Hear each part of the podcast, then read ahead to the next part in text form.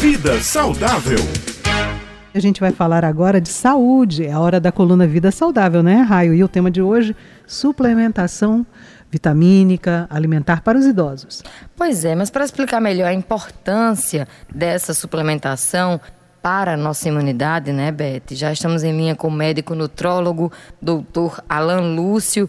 Bom dia, doutor Alan. E aí, essa suplementação para os idosos, ela é recomendada? Bom dia. Bom dia, gente. Demais, super recomendada. Olha só, o que, que preocupa a gente no idoso? A imunidade e a fragilidade. São as duas coisas que mais preocupam. E no sentido da fragilidade, fragilidade muscular e fragilidade óssea. Quando a gente vai analisar as principais causas de óbito em idosos, uma das que mais se destaca é realmente a queda, e geralmente a história é assim: o paciente que já é fraco, que tem uma musculatura fraca, ele cai, fratura algum osso importante, fica acamado. Esse fato de ficar acamado acaba desencadeando nele alguma infecção, uma pneumonia, uma infecção urinária, que pela debilidade imunológica acaba evoluindo e esse paciente, infelizmente, evolui com desfecho fatal. Então, o que a gente pode fazer? O que, que a gente pode suplementar para ajudar esses idosos? Primeiro, para aumentar a, a resistência óssea, a gente consegue suplementar para esses idosos vitamina D.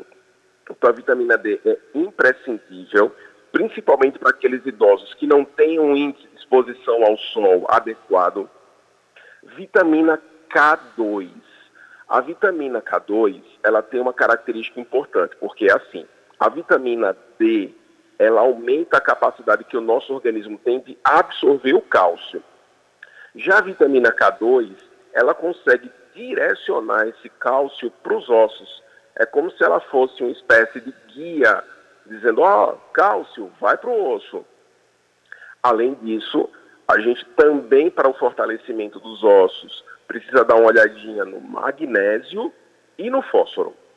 Além disso, é, as, todas essas vitaminas, esses suplementos que eu citei agora, eles também ajudam na imunidade. A vitamina D ela é excelente para a melhora da imunidade. A K2 também.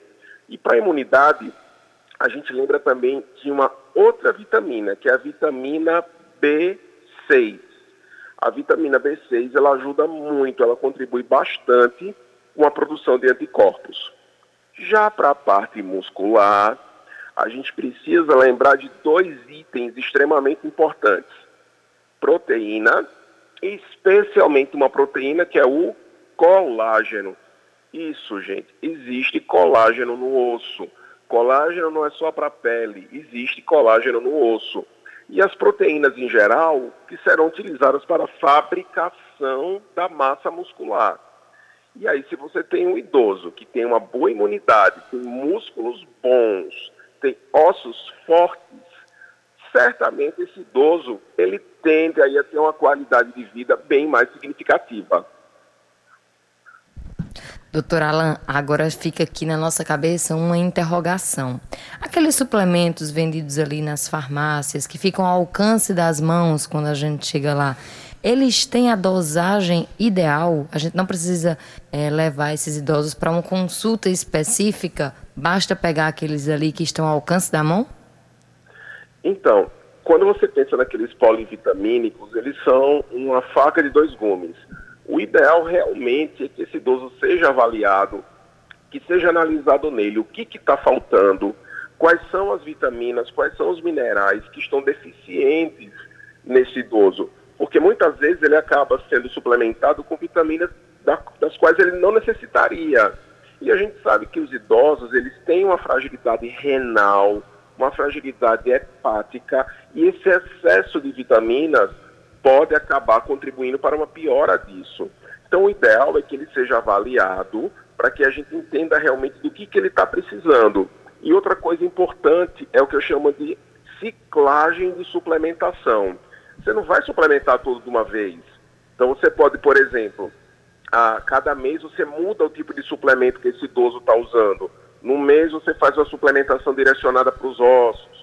no outro mês direcionada para a imunidade, no outro mês é, uma suplementação direcionada para aumento de massa muscular, de fortalecimento muscular e proteico. Essa seria a ideia. E lembrar, não é, doutor Alain, que o Brasil até 2030, estima-se que nós vamos ter, pela primeira vez na história, uma população idosa maior do que o número de crianças nascidas no país. Então, se a gente pensar que a população idosa ela é, realmente vai perdendo em vulnerabilidade, vai ganhando em vulnerabilidade, né? aquela coisa de a, a data de validade, não é, doutor Alain, vai avançando. Então, se a gente tem idosos que se cuidam, eles vão chegar à, à idade cada vez mais mais uh, uh, idosa com mais qualidade de vida, que é isso tudo que se quer. Exato. Eu até vi um, um meme ontem bem interessante que idoso, a gente quando vai ficando idoso é igual a fusquinha. O que importa não é o ano de fabricação, e sim o estado de conservação. pois é. E essa é uma verdade, gente. O estado de conservação é extremamente importante. Se até os nossos carros, motos, bicicletas, sei lá, a gente leva para manutenção, por que, a gente mesmo não vai? Não é isso? Pois é, e eu acho interessante, doutor Alain, que eu acho que tem sido bem mais debatido o que é que a gente pode fazer desde a juventude para garantir uma vida mais saudável quando chegar na fase idosa, né? Porque antes a gente não via essa preocupação, parece que a juventude levava a vida ali, não é? Ao bel prazer. Nunca vamos envelhecer. Nunca vamos envelhecer e aí era pego de surpresa, que entre aspas, com o envelhecimento da pele, do corpo. E agora essa preocupação, ela acaba existindo desde mais jovem, né? Exato. Usando a mesma metáfora do carro, o nosso carro a gente leva para revisão na oficina desde quando adquire. Então o corpo humano não é diferente. É a máquina mais preciosa que a gente tem e deve ser cuidada. É isso, doutora Alain. Muito obrigada aqui pela sua participação.